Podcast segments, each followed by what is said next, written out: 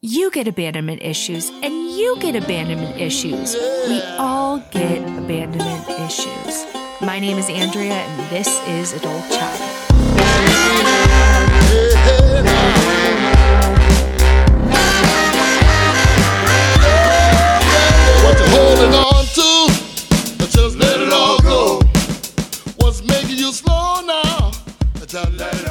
Welcome back to Adult Child, where we take a deep dive into the impact of growing up in a dysfunctional family. To any new listeners, welcome to Adult Child. I already said that. But I am Andrea and I'm a shit show and I run things around here. Today, back by popular demand, we are diving deep with Joe Ryan, the host of the podcast. It's not you, it's your trauma. I'm talking to him about a bunch of things, one of which being the fear of abandonment. And, you know, I was just so glad that I could find somebody that has this fear of abandonment that can share with us all, like, what is that like? You know, because none of us have firsthand experience with that. I sure as hell do not. Actually, in the Big Red Book, it says the common denominator among adult children from a variety of dysfunctional homes is chronic loss and abandonment. So, yeah, when an adult child meet, instead of being like, oh, that's my favorite movie too, or oh, pizza's my favorite food too, we can be like, oh, I have the fear of abandonment too. How cool. now, some of us may have been physically abandoned, others, including myself, uh, were subjected to emotional abandonment. So, emotional abandonment is when a parent or a caregiver does not provide a child with consistent, warm, or attentive interactions. So, what are some examples of this? A parent not letting their children express themselves emotionally, a parent ridiculing their child, a parent putting too much pressure on their child to be perfect, or a parent parentifying their children. Now, I want to touch on this. We've talked about parentification. Why is this emotional abandonment? Because parentification is when our parents are no longer viewing us, treating us as children. This is when they are essentially abandoning their duties as parents. And in turn, we are essentially forced to abandon our childhoods and forced into these adult like roles. So, the actual abandonment that we may have endured may differ between us, but it typically manifests, or the fear of abandonment typically manifests in two ways in adulthood. The first being avoidance. So, you know, failing to commit, a fear of commitment, not getting in long term relationships, being nitpicky or having unrealistic standards of what you're looking for in a partner, being unable to experience emotional intimacy with somebody else. Or it can manifest in codependency. So, attaching super quickly, even to an unavailable partner. That was my specialty. Uh, it can be staying in an unhealthy relationship because a bad relationship is better than no relationship at all, right? It could also be having unwanted sex because you feel like the person will lose interest in you if you don't do this. So I took a poll on Instagram and Facebook asking y'all how does your fear of abandonment manifest, avoidance or codependency? And so we got 61% for codependency and 39% for avoidance. Although I did have a handful of y'all say, is this a trick question? Because I have both. So, similar to toxic shame, this fear of abandonment is a cumulative wound. You know, we have these core abandonment scenes or stories that we experience in childhood. And so I was thinking about what are these core abandonment scenes for me from my childhood. And I've definitely shared some of them, but there's a few that I haven't, or at least two. So, you know, when you read about attachment theory, when you read about childhood mm-hmm. trauma, it always talks about how it's, it's before the age of five or four, like that those experiences are, you know, the most impactful. So my first memory, it was when I was three years old, and my parents took me to Disney World for the first time. And so we must have been near uh, Jungle Cruise in Pirates of the Caribbean because I remember we were at a souvenir shop and my parents were looking at hats and I remember there being safari hats and tiki torches and so I told them that I wanted to go to the carousel. I asked, "Could we go to the carousel?" And they said yes. And I took that as yes right this second.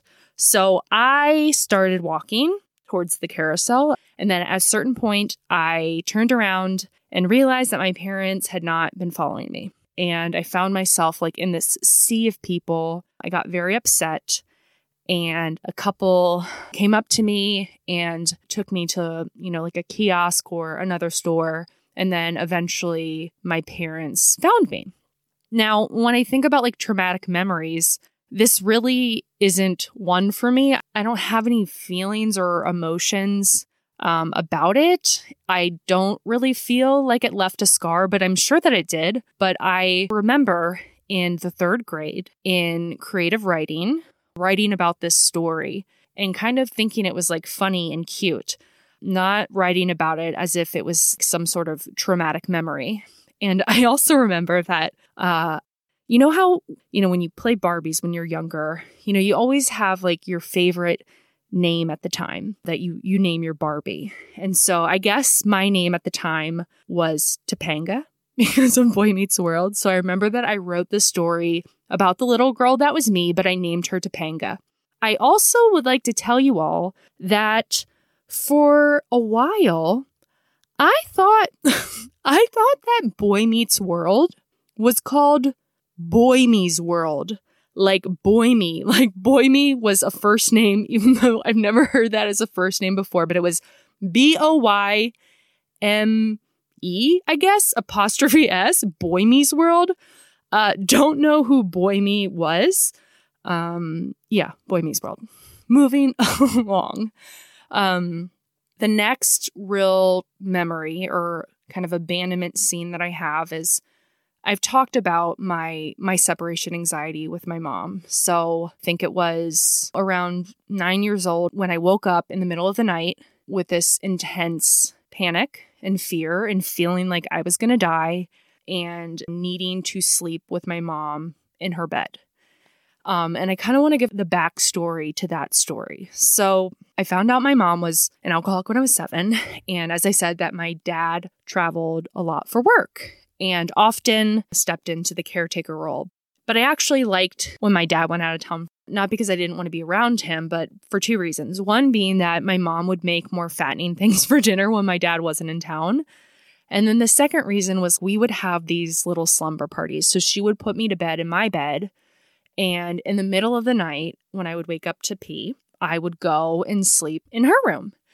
And I even remember that I used to write a sign like on a piece of paper, I would write mom's bed and I would tape it on the on the toilet seat. Like I would put the lid down and I would tape it on the toilet seat. So I in case I would forget when I woke up in the middle of the night to go in there. So it's one of those nights and I wake up, I see the sign, and I walk into my mother's room and all the lights are on and the bed is made. And I just remember like having this that feeling that intense panic. And I walked downstairs and she was in the living room, the TV was on, and she was passed out drunk. And I remember just waking her up and helping her walk up the stairs and into the bed and just hysterically, like hysterically crying and being just so, so scared and I've been thinking about that memory this week, like in preparation for doing this episode, and it's been bringing up uh, some feelings for me, you know, and that wasn't the first time that that happened, or sorry, that wasn't the last time that that happened, but, you know, it kind of makes sense why I then woke up in, in the middle of the night with this intense fear and panic. Um, and needing to sleep in my mom's bed, and also having the fear of, you know, not being able to spend the night away from home. There wasn't a conscious fear that my mom's life was in danger, but clearly there was, you know, the subconscious fear there. So in in Pete Walker's book Complex PTSD, he talks about how emotional abandonment is essentially the core of complex PTSD. and that we have to peel back the layers of the onion, um, work through that stuff, but then eventually we will get to the core, which is this emotional abandonment and neglect. And he says, an absence of parental loving interest and engagement, especially in the first few years, creates an overwhelming emptiness. Children are helpless and powerless for a long time, and when they sense that no one has their back, they feel scared, miserable, and disheartened. Much of that constant anxiety that adult survivors live is in this still aching fear that comes from having been so frighteningly abandoned. He also says emotional neglect alone causes children to abandon themselves and to give up on the formation of self. They do so to preserve an illusion of connection with the parent and to protect themselves from the danger of losing that tenuous connection. This typically requires a great deal of self abdication, i.e., the forfeiture of self esteem, self confidence, self care, self interest, and self protection. And this is why, you know, this childhood abandonment is the core of this shit and inflicts such a deep, penetrating emotional wound that impacts us the rest of our lives because it's not just uh, leaving a scar of the loss or of the abandonment, but of all of the messages we consciously or subconsciously ingrain as a result of this abandonment that we are unworthy, that we are unlovable, that it is our fault that we were abandoned, that it is because we weren't good enough. That is why we were abandoned, because of who we were at our core. And so then when we experience abandonment or perceived abandonment or even just loss in adulthood, we feel that it is about us. We feel like it is because of who we are at our core. I've been reading this book called The Abandonment Recovery Workbook. I will include it in the show notes. And there was one line in particular that I wanted to read to y'all. It says, Abandonment is a profound enough trauma to implant an invisible drain deep within the self that works insidiously to siphon off self esteem from within. The paradox for abandonment survivors is that no matter what they do to build their self esteem, the invisible wound of abandonment is always working to drain it away. Oh, man. I really relate to that. And I think that that goes to show why just getting sober and, and working the steps, at least for me, just working the 12 steps, that didn't fix my abandonment wound. You know, as I said, in between relationships, when I would get over the heartbreak, I would feel good about myself, right? I would go into the next relationship feeling confident that things would be different next time, that I felt so good about myself that I would not stay in an unacceptable relationship. But as soon as I would enter a relationship, just as that quote says, it would drain, it would suck away all of my self esteem, all of my self confidence. So, what the fuck do we do about it? In all honesty, I think it is unrealistic to say that we will ever be completely free of this fear of abandonment. I hate to break it to you guys. I don't know if we can just make it as if it was never there to begin with, but we can dramatically decrease its severity and we can learn tools on, you know, how to handle it and confront it when things do arise. So the first part of it is addressing the abandonment trauma, addressing those abandonment scenes in therapy or in a support group, but just allowing ourselves to have those feelings, the feelings that we avoided feeling as kids, the feelings that we have avoided feeling as adults, Joe talks about this a lot in his podcast. I think that he's like, I'm going to deem him the king of sitting in your feelings. We have to have those feelings and, and work through those traumas. And then once we've done that, or simultaneously, I should say, we then start to develop the relationship with ourselves. we combat these faulty beliefs and these faulty fears that we hold about ourselves. And we begin to build self esteem that is sustainable. We build self esteem by doing esteemable actions. None of this shit is quick, y'all. It is it is our life's work, but it is um, work that is worth doing and has the big biggest payoff out of any work that we can do. So now for Joe, uh, first I just want to thank you all again for listening. Thanks for being here. Give me a damn five star rating on Apple Podcasts. Do it now. And also, if you're looking to help a girl out just a little bit more, uh, or you're looking to participate in some support groups with some really fucking badass people. So if you're interested in doing that, you can join the Patreon, patreon.com slash child. And that's all.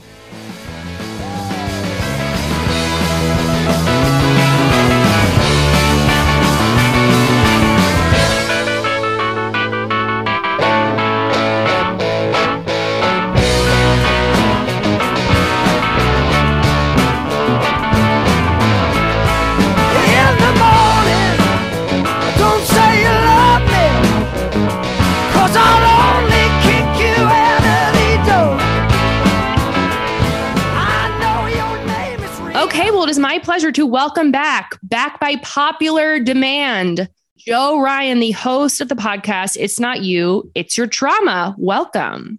Thank you. Nice to be back. My listeners love you.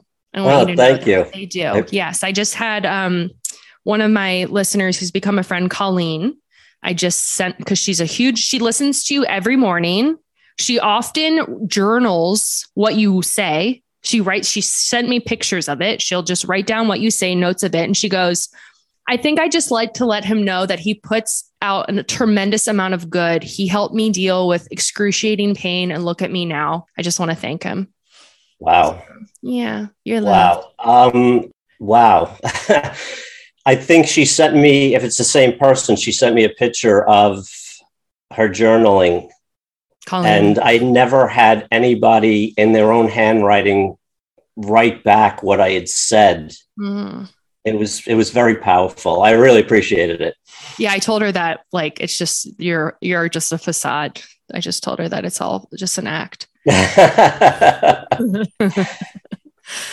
So, um, I have listeners from questions or questions from listeners. I have some stuff I want to talk with you about, but I want to start off on a little bit of a lighter note and and get to know the real Joe. Okay. So first off, um, chunky or smooth peanut butter? oh, smooth. Okay. Grape or strawberry jelly? Grape. Oh no, we might have to end this now. Uh, I favorite- would I would prefer strawberries as a fruit over grapes, but the jelly has to be grape. Oh God, no. Uh, favorite condiment? Oh God, I'm a condiment whore, so that's why I'm asking. condiment. Uh, salt. So I had um, I sent out a uh, a question to my listeners to ask me like what dysfunction, what insanity looks like within a dysfunctional family. And one girl responded. She says, "One time I went insane related to family dysfunction, and I dumped an entire bottle of ranch all over the room." And my response was, "What a waste of ranch." the Hidden Valley Ranch is the best. Yeah. Yeah, Um, can't what waste is that. exactly? What about um? What is the last TV show that you binged? Um, Or watched. TV shows. I don't binge that much anymore. I just loop back around to Entourage because Uh-huh. um, guys from Entourage are from Long Island. They just did a Mhm. show. Uh, you know, I grew up on Long Island, so I got back into that again. Nice. Um, what about wh- how old were you when you found out that Santa Claus wasn't real, and how did you find out? Real young. Um, how did I find out? My mother was tired of hiding the presents. And she's just like, here, here it is. Because I, I started to make sense of it. I'm like, wait, what? How does this work? And she's like, I can't anymore. Here, it's just not real. I'm like, It's all right, good. Probably six. Six. I think I don't remember how old I was, maybe eight or seven or eight, and it was on Easter, and I was like. The Easter bunny isn't real, is it, mom? She's like, no. I was like, the tooth fairy isn't either. She's like, no. And then I was like, I had this like horrified look. I was like, Santa Claus? And she's like, nope. there was just a whole domino going that day. They all went down. All of them. Um, okay, what about what is your biggest pet peeve? Endless small talk talk via text. Endless small talk via text. Mine is people chewing gum with their mouth open. I hate that shit. Uh, wait, I might have one more. Talking when an artist is performing, like Oh. you're showing up and you're watching greatness, and people are talking about nonsense, and they have no idea nobody's around them. It's like quiet. There's an artist at work here. Yeah, I'll I'll make like I make like commentary, but I think I've I've definitely no I've definitely annoyed a few people with with my commentary. I have a hard time shutting up. Um, and then what else? Um, if you could choose one song that would play every time that you walk into a room, what would it be? Oh God. Oh my God. Um, I don't know. I'm on a revivalist kick right now, so Mhm. Soul's too loud. Okay, I think mine would be "Evil Woman" by ELO. Okay. Oh wow, you're going back. I'm going in the catalog. yeah, no, I'm I'm an old soul. Um, okay, and then last question. Tell me something that once made you cringe that now you find funny. Uh, wow. Um, that made me cringe that I now find funny. I think of the stuff that I used to hide. Like I look at it now and it's like, really? You were hiding that? That was just so ridiculous. It's not that big of a deal. Uh-huh. Uh-huh. Mine would be like I don't know, every single relationship. I, I mean, I think I think it still makes me cringe, but at least I can also laugh at it as well. So Oh, we got to grow from it, right? There's a reason we went down that path. Yeah, I know. I actually was just thinking about how I should write a personal letter to all of the all of my picks from my broken picker and and and thank them for everything and actually sign it from signed the entire adult child podcast audience. You had a great post about your past relationships. I forget what it was exactly Hmm. about how uh, I'm so good at picking men. What yeah, I said if, I said if you've ever it's essentially like I have a horrible ticker picker. If you've ever dated me, please get help. yes. Unfortunately, I don't think any of my exes follow me, but I really wish they did. Yeah, yeah, yeah. No, that was that was funny. I completely related. oh Lord. Um, well, cool. So um, I was listening to your episode from this week about fear, Hmm. and I thought you had some interesting shit to say. The one that I, I thought was really interesting, it's something that I've thought about when you were talking about just like knowing that the fear is there, but not being able to identify what it is. You know, I thought about that a lot too. Like, how do we, you know, with an adult child, the core problem is are these faulty beliefs and fears that we we hold, but in order to reprogram, we have to know what the fuck those are. And that can be hard.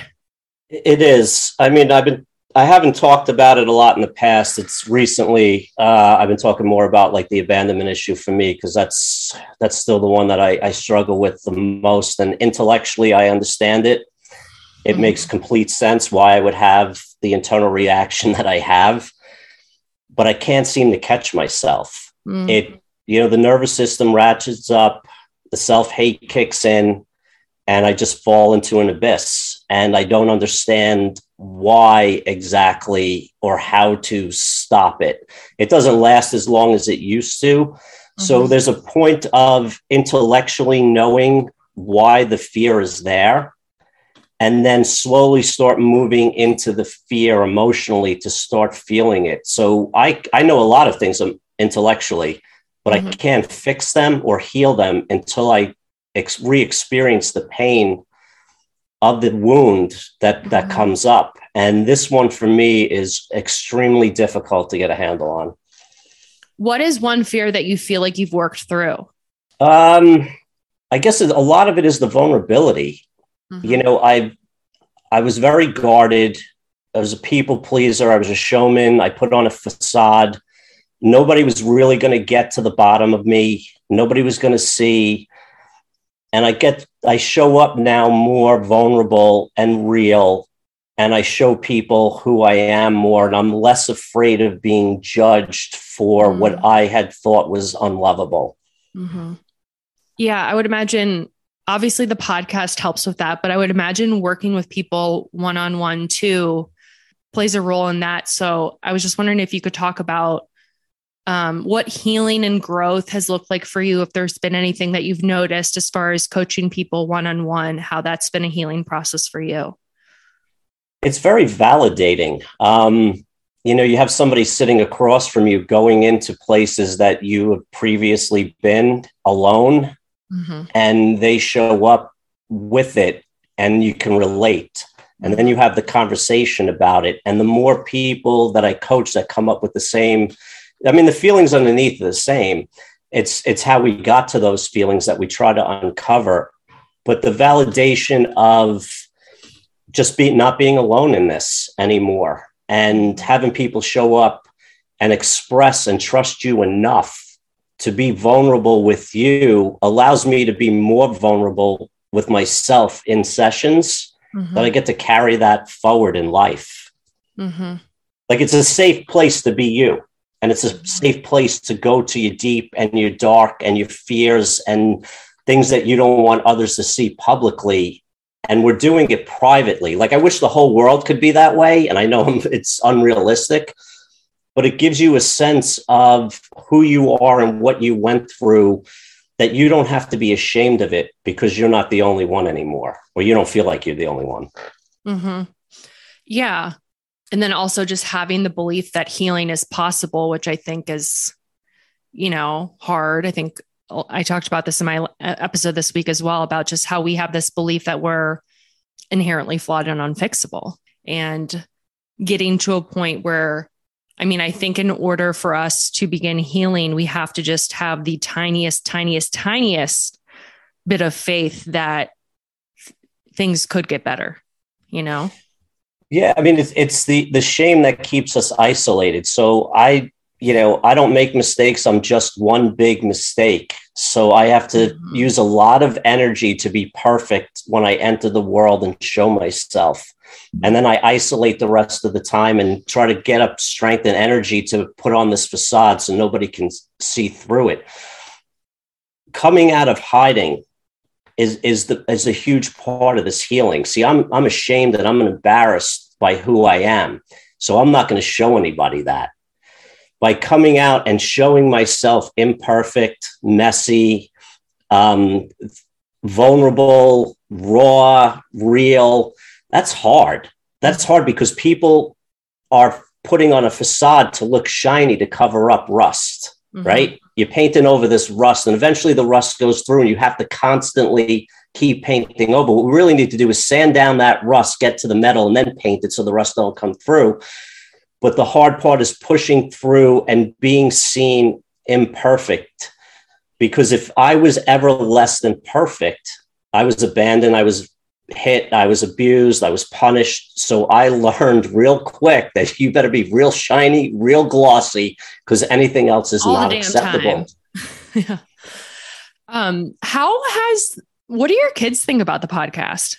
and everything. I don't know if they listen. They're um some one of my clients said your kids must be real lucky to have you as a father. And I'm like, yeah, I asked them that they're gonna tell you something different. I'm annoying, you know, I'm stupid, I don't know what I'm talking about.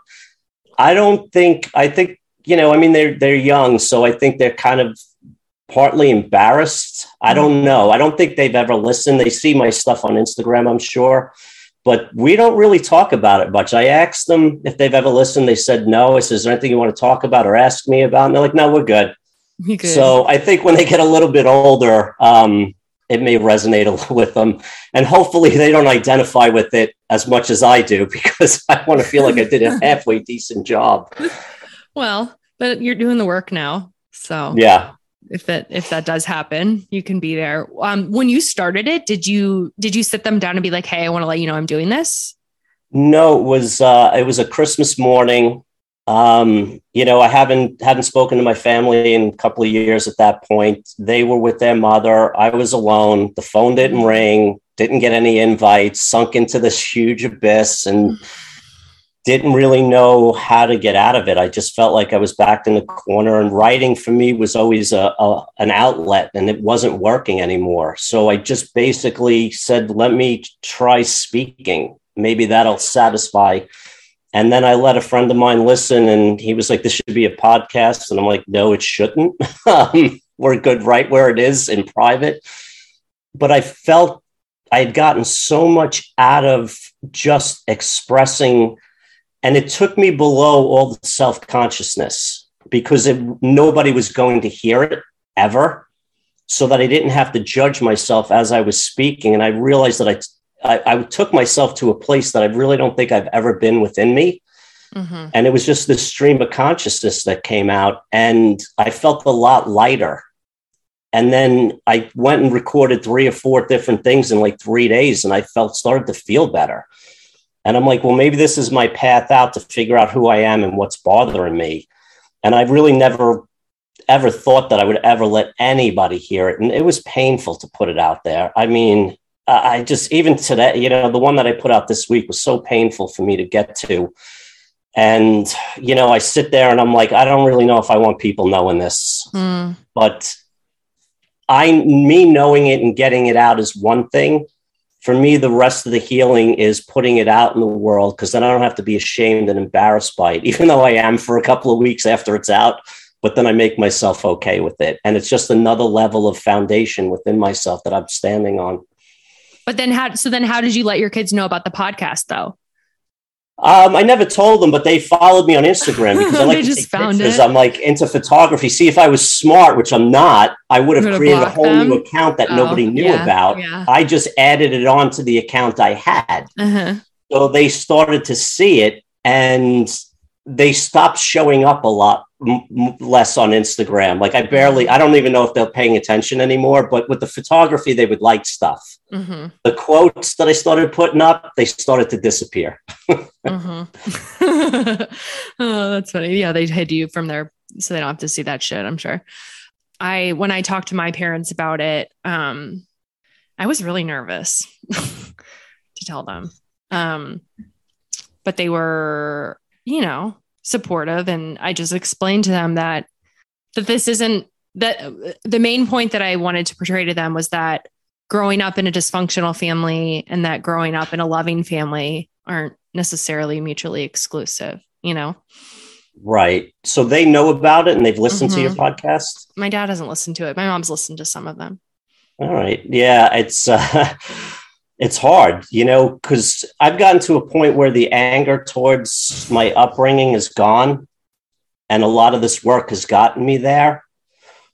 I, I needed to go through this process to get to the other side. And you grow up in, you know, in a shame based family, there's no talk rules. Like you don't talk, we have to show perfect to everybody.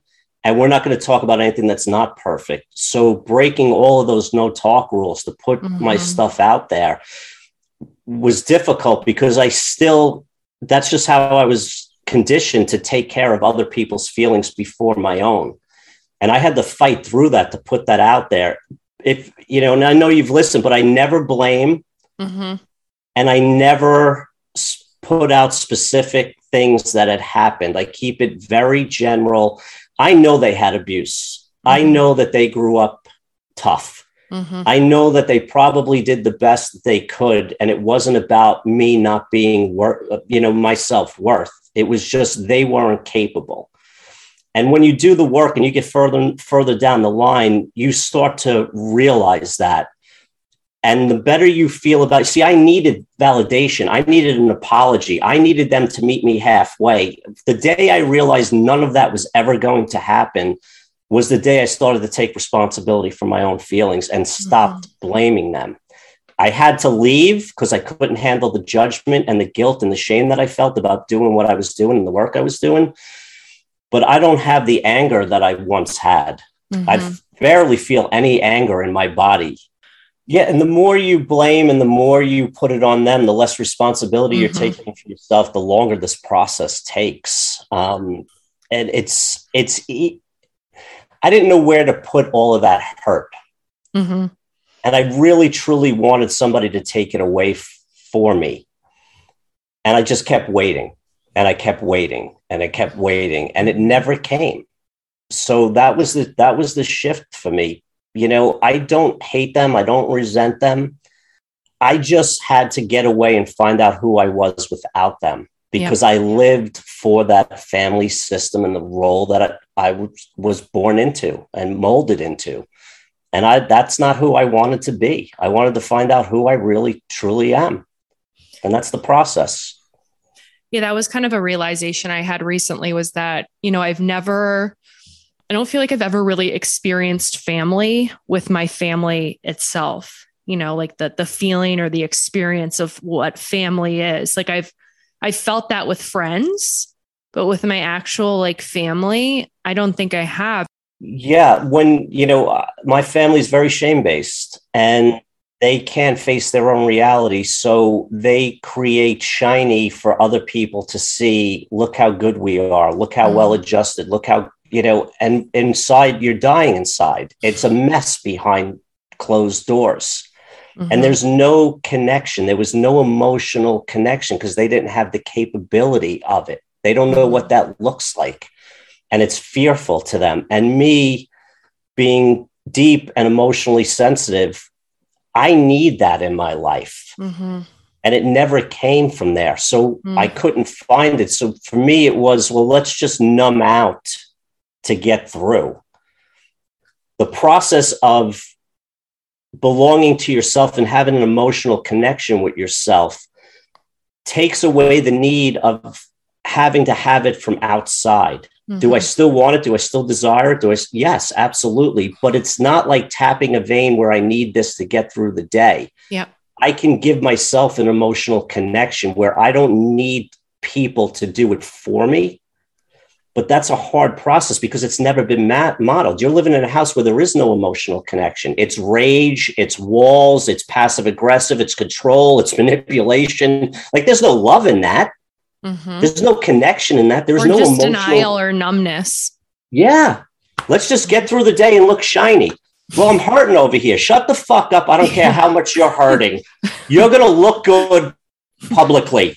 So stuff it down and show the fuck up. And it's like, I'm like, I'm five. I'm like, my like, foot how just do I fell do off. that? My foot just fell off. I need to go to the doctor. Man. So on that, um, feel free to not answer, but I wanted to know if you want to share a little bit about what the process of dating has been like for you. oh boy. Um, Well, first of all, when okay, so how long have you been into this healing shit? When did you have your first kind of meltdown? Well, I'm, okay, there's been many meltdowns. I understand that, but when did you really start digging into this shit? Um, so the person I mattered most to in my life was my grandfather. Mhm. he died suddenly when I was 17. I ended up being hospitalized for drugs and alcohol. I went off the rails. Um, And you were sober for a while. I did did about 17 years sober. Um, and then I think the real turn for me was so in that sobriety, I had built up the false self and the perfect life. I had a successful business, I had a house, I had a marriage, I had two kids, I had money, all of that. The the business fails The marriage and fails. the marriage went right after it. Um, Mhm. and I met this woman, and I realized it was the first time I was ever in love because it's relative, right? All I knew is what I knew, and then I met this woman, and she got hit by a car. So I lost everything that I had built my life up to, and She I was didn't die kinda- though, right? Didn't but she was paralyzed or she died. She, uh, she didn't die. She wasn't paralyzed. She had uh, traumatic brain injury. Didn't know who I was yeah, okay, for that's right. I remember. for a while. Um, you know, carrying it to the bathroom, the whole thing. Like How it long was were y'all dating uh, before the car accident happened? uh, about a year. Okay. About a year, and it, the interesting part was that morning uh, we went away on vacation, and she's like, "I have to talk to you," and I'm like, "We're on vacation. You cannot do this out of state. Like, do this at home, please. like, I can't be on a fucking plane sitting next to you in a breakup." yeah. and she she just said these beautiful things to me and she said i want to spend the rest of my life with you how do you feel about that Mm.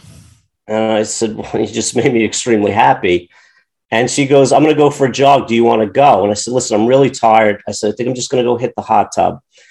And I walked her out the front door and I said, Don't go to the right. There's no sidewalks. Go up to the beach and jog on the sidewalk. And she never came back. And I found her several hours later. Um, and it was just it was just a mess. She was almost dead. Anyway, that uh, that the strength that I had found to pull my shit together to get her through and her mother and everybody was beyond comprehension to me. I don't know how it had happened. When we got back home and her mother started to take more care of her, my role diminished. I was left with feelings because it was constant caretaking. I didn't have a chance to look at myself. And then I ended up, I fell apart. Mhm. And is that Threw when you away- started to drink again? Yeah, I threw away 17 years of sobriety. Um, I went, I went hard uh, for, for a while. And then one day I went too far and I woke up on, I don't know where I was. I was in, In somebody's somebody else's backyard. yard. Yeah, I remember you saying that. Yeah, on a lounge chair. Um, didn't know where my car was, didn't know how I spent the evening. And it scared the shit out of me. And that brought me back to some kind of reality. And that was that was the start of it for me. I was like, I can't go down this path. I have two children that rely on me. I cannot abandon them. I cannot go down this path. I have too much to lose. I am I, I can't do that to them Mhm. and that was a slow turn back to just sitting with the feelings and trying to figure them out i ended up homeless i had to move into this guy's spare room and I, I was a I was a fucking mess, and I had always been a hustler. I had always been, you know, lively, outgoing, and and I just went into this abyss, and I didn't know how to get out of it and I just kept sitting in it. I kept sitting in it. And, you know, I had this, um, I ended up with dating this woman and she pressured me really hard. And it brought me back to this childhood thing. And, you know, I had this huge breakdown and I remembered a lot of shit. And I didn't know what to do after that. Like, I'm like, what the fuck do I do with all of this new information? How many years Like, ago is this? Five. Okay. and then I ended up finding, you know, went to find a therapist, fired mm-hmm. three of them like immediately, and then found one that was really good for me. And we kept working through the original pain of the experiences that I had to fucking deal with. And that was a huge turn for me. And she said to me one day, she goes, We have this event would you like to speak at it? I'm like, publicly, you nuts? Like, fuck no. There's no way I am standing in front of a room full of people telling my fucking story. I'm just not ready. I walked out of the session and I stopped. I turned around and went back into her office. I said, I'll do it. And that was the start for me. I got up there and we were sitting. It's such a funny story because we're sitting there and she grabbed my arm. She goes, You're not running out, are you? I'm like, No, I'll do it. She goes, You don't look okay. I said, Oh, I'm the furthest thing from okay right now.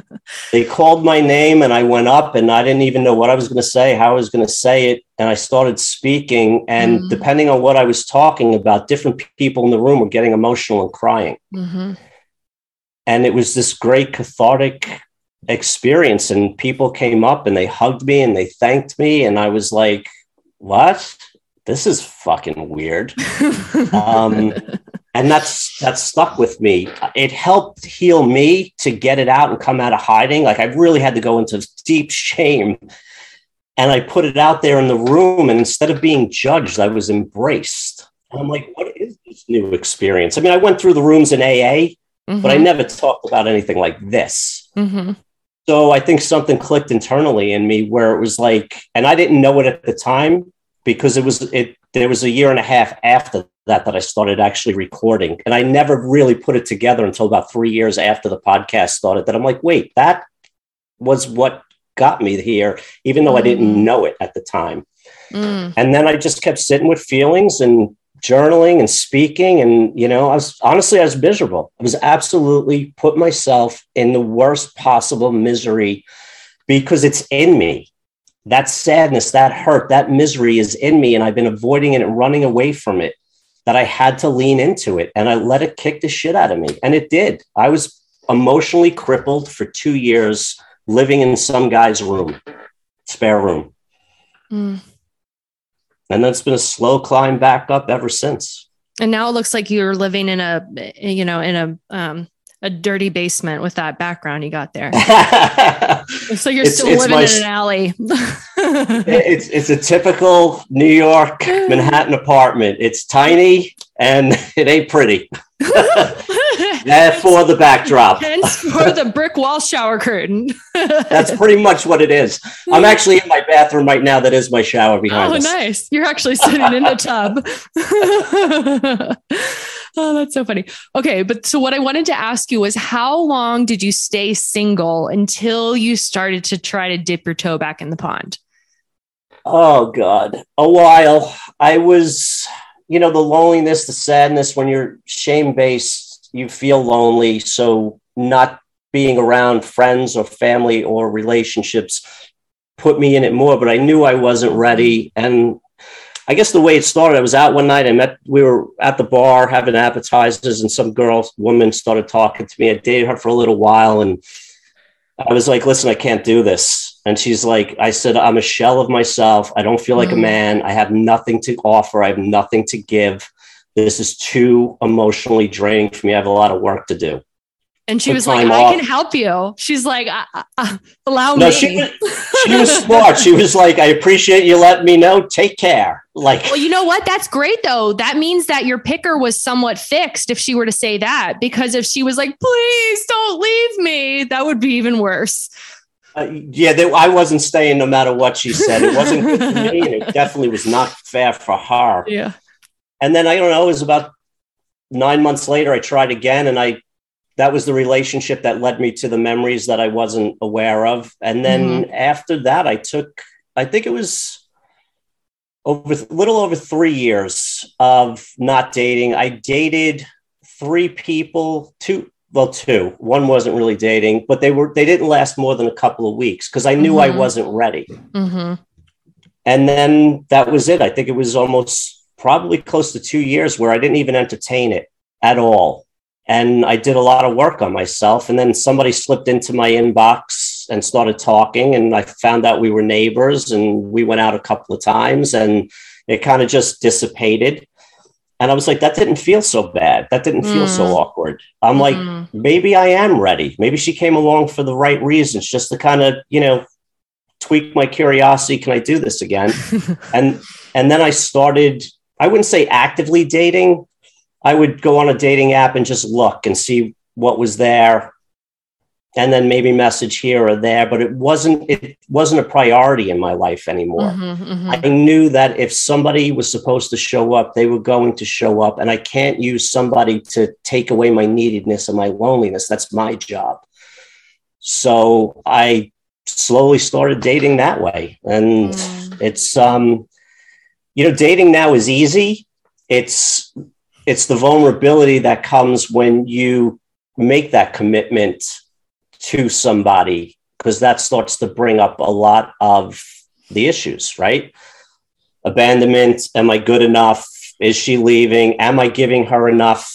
Mhm. Is she getting enough? Am I getting enough? Like I wasn't aware back then to to think about these things. But I fe- I feel my way through it. I don't think my way into it anymore. So if it feels right, if it doesn't feel right, I know not to stay anymore. If it feels right, I go start to become more vulnerable and more open and I show myself more because I feel like that person deserves that.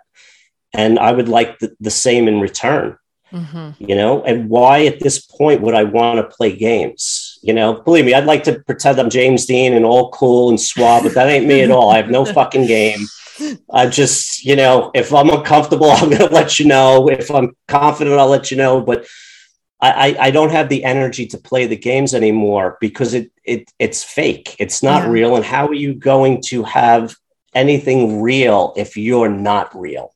Mm. Mm. What about um, disclosing yourself and sharing your story? What what has that looked like? as far as like in dating and like, you know, um, as far as sharing about your your trauma? Well, when I first started dating, I didn't mention any of it at all. Um, I didn't mention what I do. I didn't mention any, any of the podcast, nothing. And so when it got around to it, and I did mention it, or if it came up, some people left after they listened, um, which, which I get. Um, now I've I feel like I've owned who I am and what I do and my past and my history enough where it says right on the dating site what I do, who I am, go look at it. Mm-hmm. If you resonate with this, contact me. If not, great. Like don't honestly don't waste my time. I don't have I'm not here for my ego to be stroked. I'm not here to use you. I'm not here to get myself filled up from somebody else. Like I'm looking for something real so the first thing they have to see is real. And, you know, I don't know how many people pass by because because of it. Do they listen and go, oh, uh, you know, I don't know. but honestly, I don't care because I want I want genuine and I want to grow with somebody. Mm-hmm. I don't have time or energy for for the bullshit anymore. Mm, true that. Yeah, I, that reminds me of this one time I matched with a guy in a dating app and I was doing a little light stalking. Um, and I saw that he was like a relationship coach, but like for women. And I was like, are you just trying to like recruit me? Wow. wow. I'll tell you what I know about women could fill a thimble. Um, there's like what about your audience, the people that listen to the podcast? What is your demographics? Is it mostly men, half and no. half, mostly women? It's about it's about i'm not sure today but it's at least 75% women mm-hmm. yeah high high female mm-hmm. listenership yeah that's a, mine's about 70 75% women i would say um okay. it's hard it's, it's it hard for hard. men it's hard for men to go there i have had such a hard time i've always been sensitive so i ran with as rough of a crowd as i could without getting killed um mm-hmm just to it's like look how tough these guys are around me i must be tough too type of thing mm-hmm. so learning how to own the sensitivity there's that arc that happens where when i started moving into it i felt really weak mm-hmm. and passive and not strong and unmanly but when you start to own your vulnerability and your sensitivity it's really hard for somebody to hurt me with it Mm. Like you can call me whatever you want negatively in that way. And I'm okay now, where, you know, I probably would have started swinging 25 years ago. Like you can't say that to me. And I'm going to show you that I'm not that. now it's like, you know what? I am sensitive. I am emotional. I'm human. I'm not a man. I'm just human. And mm-hmm. if we mm-hmm. can get rid of that gender bullshit and everybody starts showing up on an emotional level that's real, fucking the world changes. But uh, I don't expect that to happen anytime soon. Yeah, no shit. No, I love when I get the messages from the dudes. And I just want to give out a shout out to Rick, who we both know. He is the shit. And he actually has a question. I, I asked him, I asked my Patreon people if they had questions. So I'm going to read. So this is what Rick said. He goes, how about some advice for someone starting out on this journey? Someone who is a jumbled mess, full of information overload and heading off into 30 different directions all at once, starting things and moving on to something else halfway through. I can relate, Rick, not because of lack of interest, just finding the next shiny object. LOL. I guess much of the way I've run my entire, uh, much of the way I have run my entire alcohol life, ugh, alcoholic life. Well, I, I think a lot of that is we don't know who we are, right? So when we start doing this work, we're in 800 different directions. We are trying, we're not trying to feel good. We're just trying not to feel bad. Yeah. So I'm looking for like a life preserver to give me some kind of good feeling as I'm doing this incredibly difficult, painful work. And I kept bouncing out to different things. And some things would satisfy me for a little while and wear off quick. And other things I would try didn't speak to me at all. So the bouncing around and being in 800 different directions, I think is for me was part of the process. And I start, I always explain it as a funnel. It's that wide end of the funnel at the beginning where I'm bouncing off of every edge, trying to find something to grab onto. I start to realize that a lot of it doesn't mean what I thought it was going to mean. And I start going down that funnel into the, towards the spout where it gets narrower. Mhm. So I I start to find things and hold on to them and live them more. And they feel good more in an authentic way without applause. See, I'm codependent. I need a narcissistic supply. So I'm always looking for applause. Mhm. What I ended up doing was weaning off of the applause and trying to find stuff that made me feel good without anybody around. Mhm. And then they became part of my daily life. And I still do a lot of them to this day. And I need them to keep me centered and on track. So I think it's normal to be bouncing around at the beginning. You will start to refine who you are and things that I did find comfort in, say, three years ago. They don't speak to me as much now. So they've kind of I've let them go, but I've picked up other things. So it's a, you're refining who you are and figuring mm. out as you go along, and it's narrowing down that funnel to the to the narrow end of the spout, and then you get comfortable there, and you know who you are, and then it's the reverse. So now you're in that spout. Now there's another funnel on the other side. Mhm. Then your world starts to open. So you have to narrow down to figure out who you are, become Mhm. safe in the world that you're living in, and comfortable and confident and then you start slowly moving out and widening again. Mm-hmm. Mm-hmm. You hear that, Rick? Okay, I'm another one. Hey, Rick. Hey, Rick. We love you, Rick.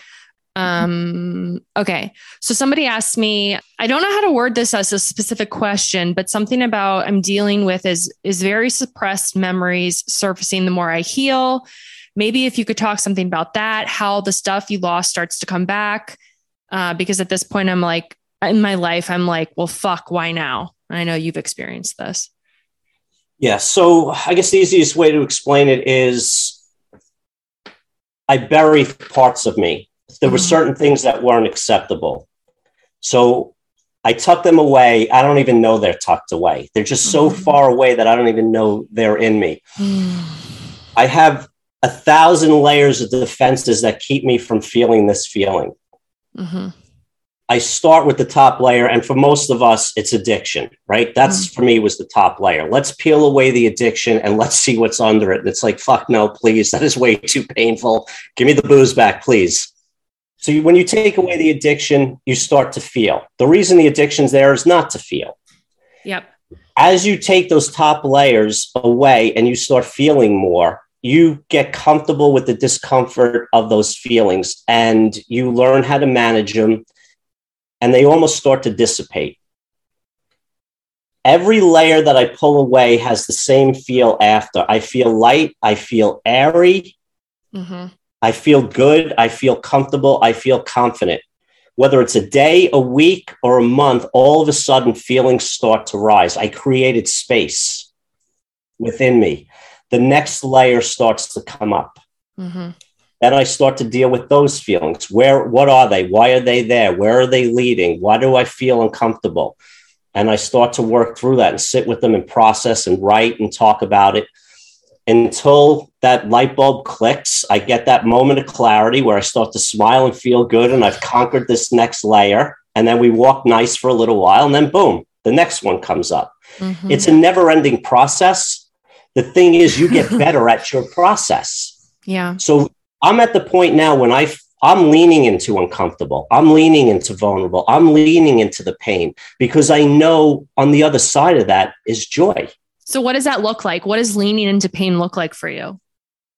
A lot of it is sitting very still and quiet and trying not to attach emotionally or mentally to the pain. So I like to go into my head because it takes Mhm. away the feelings. Mm-hmm. When I can't handle the thought process and it's looping too much, I go into self, uh, you know, uh, hate, self hate, and worthlessness, and then that'll drag me into my shame. So I try to stay somewhere in the middle, neutral, where I don't attach the thoughts, I don't attach the feelings, and I breathe into the pain and the discomfort, and I pay attention to where it is in my body, and I let it start to, because I keep it all in my chest. Mm. So I relax my chest, and it goes up into my head, and my head starts to throb Mm. like so emotions are energy in motion i've stuffed energy down it wants to come up and be felt Mm-hmm. So I allow that energy to take over my entire body as I'm laying there. At some point, it will lead me to thoughts, feelings, emotions, memories. And it's like click. When I was nine, this happened, and I've been reacting the same way over and over and over again. I understand why the reaction is there and why my body is reacting the way it is. And then I don't, my body does not react as intense the next time this comes up. Mm-hmm. And I just keep working it and working it. And I keep going back to it. I basically am putting myself back as a nine year old child emotionally. Mm-hmm. And I'm fear, feeling the fear and the terror and the abandonment and the hurt Mhm. and the abuse that that nine year old felt Mm-hmm. as an adult. And I'm teaching myself that I am stronger than the feelings my nervous system and body is producing. Mm. And then you go eat a, a, a smooth peanut butter and grape sandwich. then I throw the headphones on, I get on my bike and I bike down Broadway and all the trauma falls out my ears. and onto the car behind you. That's right. I'm Crash. taking it for the next guy. yeah. oh, well, this has been great. I wanted I wanted you to talk about um, the event that you have coming up. January 29th, New York City. We are just finishing the final details on getting the space and putting it all together. Um, going to announce it in a couple of days. It's It's you and who? Uh, Drew Linsalata, Drew from the Anxious Truth. So we're going to Okay. tackle it from anxiety from one end, trauma from the other. The two of us are going to meet somewhere in the middle. Um, we're really excited about it. this. Is I'm I'm very very very happy to be doing it. I'm nervous, but it's going to be good. So um, I should have stuff on the website and Instagram probably within about four or five days. That's awesome. Or maybe Yeah. by the time this comes out, I don't know. I'm gonna yeah next yeah I'm gonna release it on um Wednesday next Wednesday. So hopefully it will be out by then. Yeah, I think that that's so cool. And so you said it's going to be kind of you'll speak, and then also a large part of it will be Q and A, correct? So we're going to do about 20, 25 minutes of talking each. We're going to have the rest of it's going to be Q&A. It's going to be three hours. We're going to have Danishes and donuts and coffee. It's going to be Fuck fun. yeah. We should do something like that virtually, but we'll but we'll just have to have everybody bring their own donuts. Yeah, anytime. We should definitely do something together. Yeah. So well, this is great. So everyone. So oh, also t- um. So is your podcast strictly subscription based now, or can people still listen to it on without it? It's, every other episode is free. Maybe Oh. more than maybe more than that. Um, the subscription is uh, four ninety nine a month. Yeah, y'all can y'all can afford that, okay? I think that you can. Um, if not, well, I don't know. Maybe one day. it's worth it. We work, we put so much work into this. It's like, I don't know. I spend so many fucking hours working on this every week. the the easy well it's not easy but you know the, the the part that i like the most is speaking what i don't like is show notes artwork social media Yeah. web me pages like Sound there's a lot that goes into it No, I know there is a lot. So, oh, well, wonderful. Well, thank you so much. We'll definitely have you back on again. And I appreciate your vulnerability. And as Coco, Colleen said, um, you're adding so much good to this world. So I'm so Yeah. glad our paths Thank- connected. thank you very much i appreciate it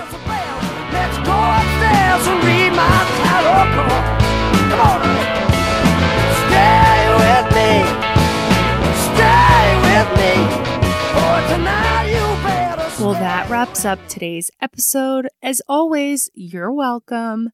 That was some good ass shit. I mean, now that we know that he likes smooth peanut butter and grape jelly, I'm pretty sure that we are all healed. But even though that's, you know, even though we're you're healed, please still fucking listen to my podcast. okay? Um and I think that that live event that he's doing sounds really cool and it also sparked an idea for me. Um I would like to do, well, first off, I don't know if for you guys who listened to when I was on um, Dr. Drew's podcast, at the very end of that, he teased me about, you know, we should do some sort of public presentation or something. And I said, don't, don't tease me. so I've been thinking about that and thinking about how if I am to go to him like with an idea that it needs to be, I, I need to have a, a plan, not just like, hey, let's do something. But what I was thinking, you know, I've received a lot of messages from people or emails, you know, people saying, I'm not an adult child. Like, I didn't grow up in an alcoholic family, but I can relate or whatever. And my message to them is, an adult child is not somebody who just grew up in an alcoholic family. It is somebody that grew up in a dysfunctional family. So, not to deem you an, an adult child, but I am. You're an adult child. And so I just think it's really important that we get this message out about this term adult child and how it's not just about uh, growing up in an alcoholic home, but that it's about growing up in a dysfunctional home, which I read something that said 70% of families are dysfunctional. And also just to educate the public on what this looks like, or and especially therapists too, right? I just think that there's so much um, misdiagnosis going on when you know people are getting diagnosed with certain things but in reality i think it's it's quite possible that it's that it's complex ptsd unresolved childhood shit. I'm not saying that that's everything but i think that there is a lot of that going on. And so i just think it's so important that we spread this word about what the fuck an adult child is. And so what i was thinking is like doing some sort of a like a virtual i don't know conference or workshop but kind of having it be like an adult child uh like public service announcement and it could be you know several hours and then i could have different guests to talk about different topics. You know i could have dr drew. I'd want to have you know tian dayton. I was thinking of asking mark wolynn the inherited trauma guy. I think he would be cool. Um, i would love to have like joe and paul gilmartin and maybe that guy nathan who had the memoir. Like i'd love to have a section where it's like guys talking about this stuff, guys talking about their childhood trauma. So, yeah, that's what I'm thinking. Putting it out there in the universe. Um, stay tuned. And what else? Um, check the show notes. You'll find links to Joe's shit and my social media. You can follow me at Adult Child Pod on Instagram and TikTok. Also, please hit me up. Uh, I love hearing from you guys, and I do my best to respond to each and every one of you. Um, next week, I'm excited for you guys to hear this. I'm talking to this woman. Um, her name is Elizabeth Earnshaw. She's a couples therapist. I got to ask her a lot of questions about dealing with couples when one of them or both of them is an, an adult child and also talking about how unresolved trauma, you know, plays a part in couples therapy. Um, so it's super interesting. So I'm excited for you guys to hear that. And that is it. So I'll see you next week. It's gonna be super raw, super vulnerable, and I'm super excited for all be here. It's gonna be a goodie, I promise.